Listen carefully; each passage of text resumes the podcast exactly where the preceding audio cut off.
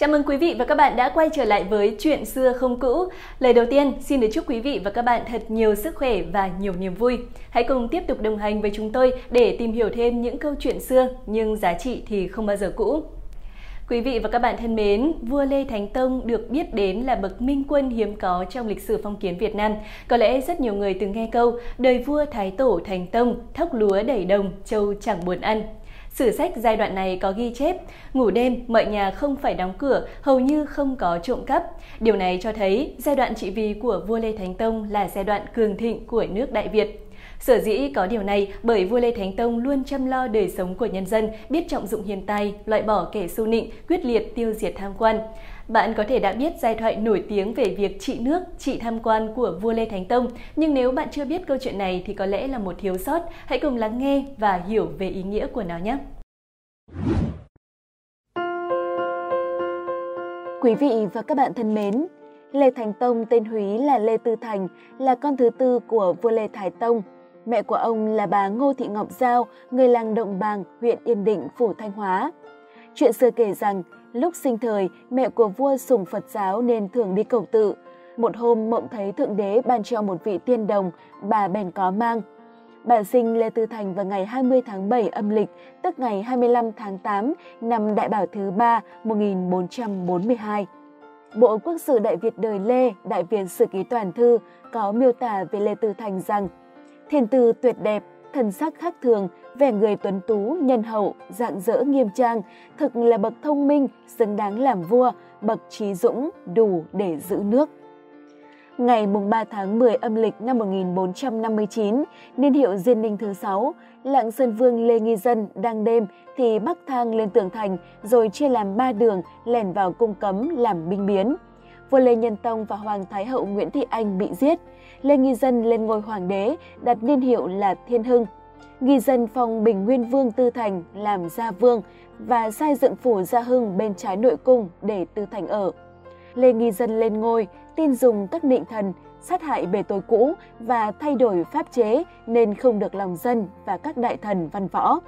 Mãi tới gần 8 tháng sau, vào ngày mùng 6 tháng 6 năm Canh Thìn 1460, nhân buổi thiết triều, các đại thần là Nguyễn Xí, Đinh Liệt, Lê Lăng, Lê Niệm phối hợp với những tướng lĩnh nhất loạt đóng cửa cung, vây bắt nghi dân và đồng bọn, loạn nghi dân đến đó là dứt. Ngay ngày hôm ấy, các đại thần đã đem kiệu tới đón Lê Tư Thành ở Gia Vương để về lên ngôi vua. Năm đó Lê Tư Thành mới 18 tuổi. Trong suốt thời gian ông tại vị, từ năm 1460 tới năm 1497, đất nước đạt độ cực thịnh, rực rỡ về mọi mặt, từ kinh tế, văn hóa xã hội, giáo dục cho tới quân sự. Thời kỳ này được gọi là thời kỳ thịnh trị Hồng Đức. Khi làm vua, Lê Thánh Tông rất hay cải trang, mặc quần áo thường dân và vi hành khắp trốn để hiểu thêm về cuộc sống thực thụ của dân chúng, về đạo đức và tài năng của quan lại dưới quyền, những điều mà ông không bao giờ được nghe quần thần của mình bẩm báo. Thuở ấy, tại kinh thành Thăng Long, có người múa gậy rất giỏi lại có tài thoát ẩn thoát hiện, đi tới đi lui nhanh như gió nên được người dân gọi là quận gió. Quận gió có tài xuất quỷ nhập thần, chuyên trèo tường đào gạch vào nhà người khác để ăn trộm. Ở những nơi không ai ngờ, người này ngang nhiên xuất hiện. Ở những chốn canh phòng cẩn mật, người này vẫn luôn qua được. Nếu quận gió đã định trộm của ai, thì nhà đó dù đã phòng bị tới thế nào, cũng không thể nào thoát. Tuy nhiên, quận gió lại được rất nhiều người yêu mến bởi không bao giờ ăn trộm của nhà nghèo mà thường lấy của nhà giàu chia cho nhà nghèo và những người lương thiện khác. Tiếng đồn về cuộn gió lọt tới tay vua Lê Thánh Tông, nhà vua quyết định cải trang vi hành để tìm hiểu sự thật. Đêm 30 Tết, nhà vua tới gặp cuộn gió, tự xưng là học trò nghèo ở trường quốc tử giám. Vua giả vờ kể sự nghèo khổ, không có tiền để về quê Thanh Hóa cúng dỗ tổ tiên nên muốn nhờ quận gió giúp một ít để làm lộ phí đi đường.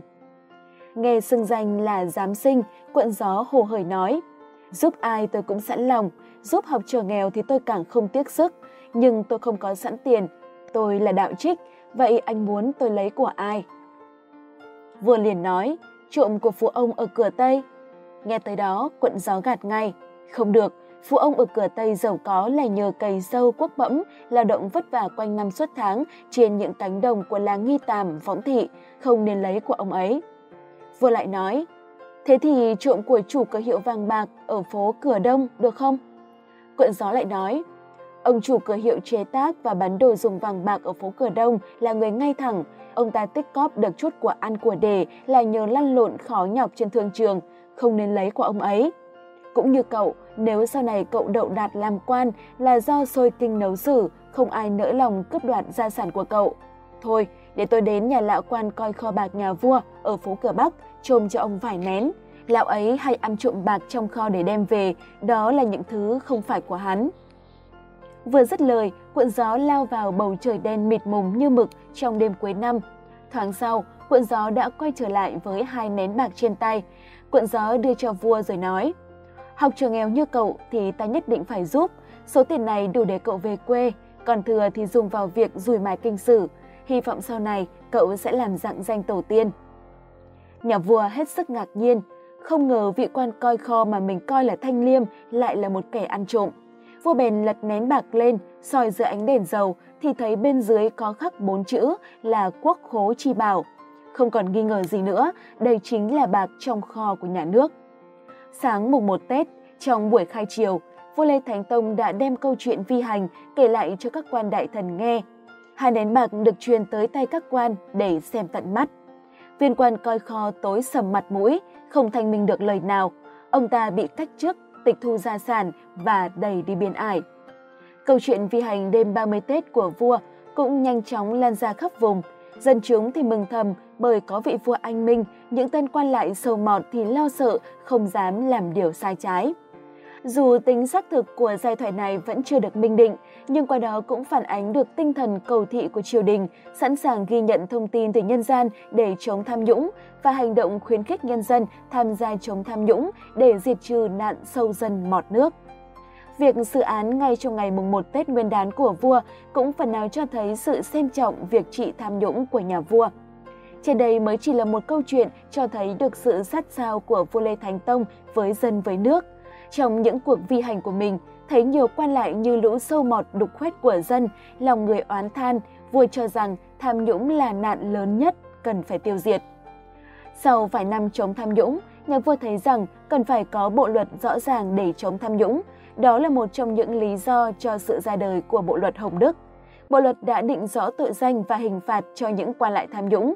Trong số 722 điều, có tới 40 điều nói về việc chống tham nhũng. Năm 1475, vua ra lệnh cấm vơ vét tiền khi xây dựng sửa chữa, kẻ nào mượn cớ và vơ vét thì trị tội nặng. Sắc chỉ cho các địa phương, xét qua lại trong địa hạt năm 1478, chỉ rõ người nào tham ô, lười biếng thì tâu lệnh để định việc giáng chức. Năm 1487, xét qua lại thấy tham nhũng thì bãi chức xung quân. Năm 1483, vừa sắc chỉ những kẻ tham nhũng xếp cùng với tội đại nghịch, không được hưởng khoan hồng. Một trong những biện pháp cụ thể khác của vua Lê Thánh Tông trong việc chống tham nhũng đó là chỉ dùng bậc hiền tài loại trừ kẻ xu nịnh. Điều này đã khiến cho những quan chức vốn chỉ lo tiền thân bằng nịnh bợ, không còn đất để dụng võ. Nạn tham nhũng đang tàn phá đất nước cũng bị đẩy lùi và dẹp bỏ. Dưới thời vua Lê Thánh Tông, những quan thanh liêm thực sự phục vụ cho dân cho nước như Vũ Kiệt, Lương Thế Vinh đều rất được trọng dụng. Bên cạnh việc sử dụng người tài, vua Lê Thánh Tông cũng là vị vua đi đầu trong việc lật lại những bản án oan ức ở thời trước, minh oan trả lại công bằng cho những bậc khai quốc công thần, tiêu biểu như vụ án lệ tri viên khiến gia đình của Nguyễn Trãi bị chu di. Theo lịch triều hiến trương loại trí, có lần nghe tiếng ông Vũ Tụ làm quan rất thanh liêm, nhà vua quyết định thử xem tin đồn là có thật hay không. Biết được Vũ Tụ vừa xử một người thắng kiện, vua liền bí mật mang mầm lụa quý gửi người này mang đến cho Vũ Tụ để hậu tạ. Người này mang lễ tới nhà vào lúc đêm khuya. Vũ Tụ hỏi, anh có biết ta là ai? Việc xét xử là theo luật vua ban, anh cho ta là người thế nào mà dám làm chuyện phi pháp này? Người đó đáp, dạ bẩm thượng quan, tập tục là như vậy, nhưng đây là tấm lòng tri ân. Vũ Tụ nói ngay, ta há phải theo tập tục quái gở này để chịu ô danh như những kẻ tham lam khác hay sao? Nói xong, ông sai gia nhân đuổi người này về. Cảm phục cốt cách thanh liêm của vị phán quan, vua Lê Thánh Tông đã trọng thưởng cho vũ tụ, đính vào cổ áo triều phục của ông hai chữ liêm tiết. Vâng, thưa quý vị và các bạn, trong các vị vua trị vì thời Lê Sơ, vua Lê Thánh Tông là vị vua đạt được nhiều thành tựu trong việc trị nước nhất, để đời sau thường lấy đó làm khuôn vàng thước ngọc khi nói về các bậc minh quân. Chuyện trị nước của ông cũng để lại cho đời sau những bài học sâu sắc về sự chính trực và liêm khiết. Cảm ơn quý vị và các bạn đã quan tâm theo dõi. Xin chào và hẹn gặp lại!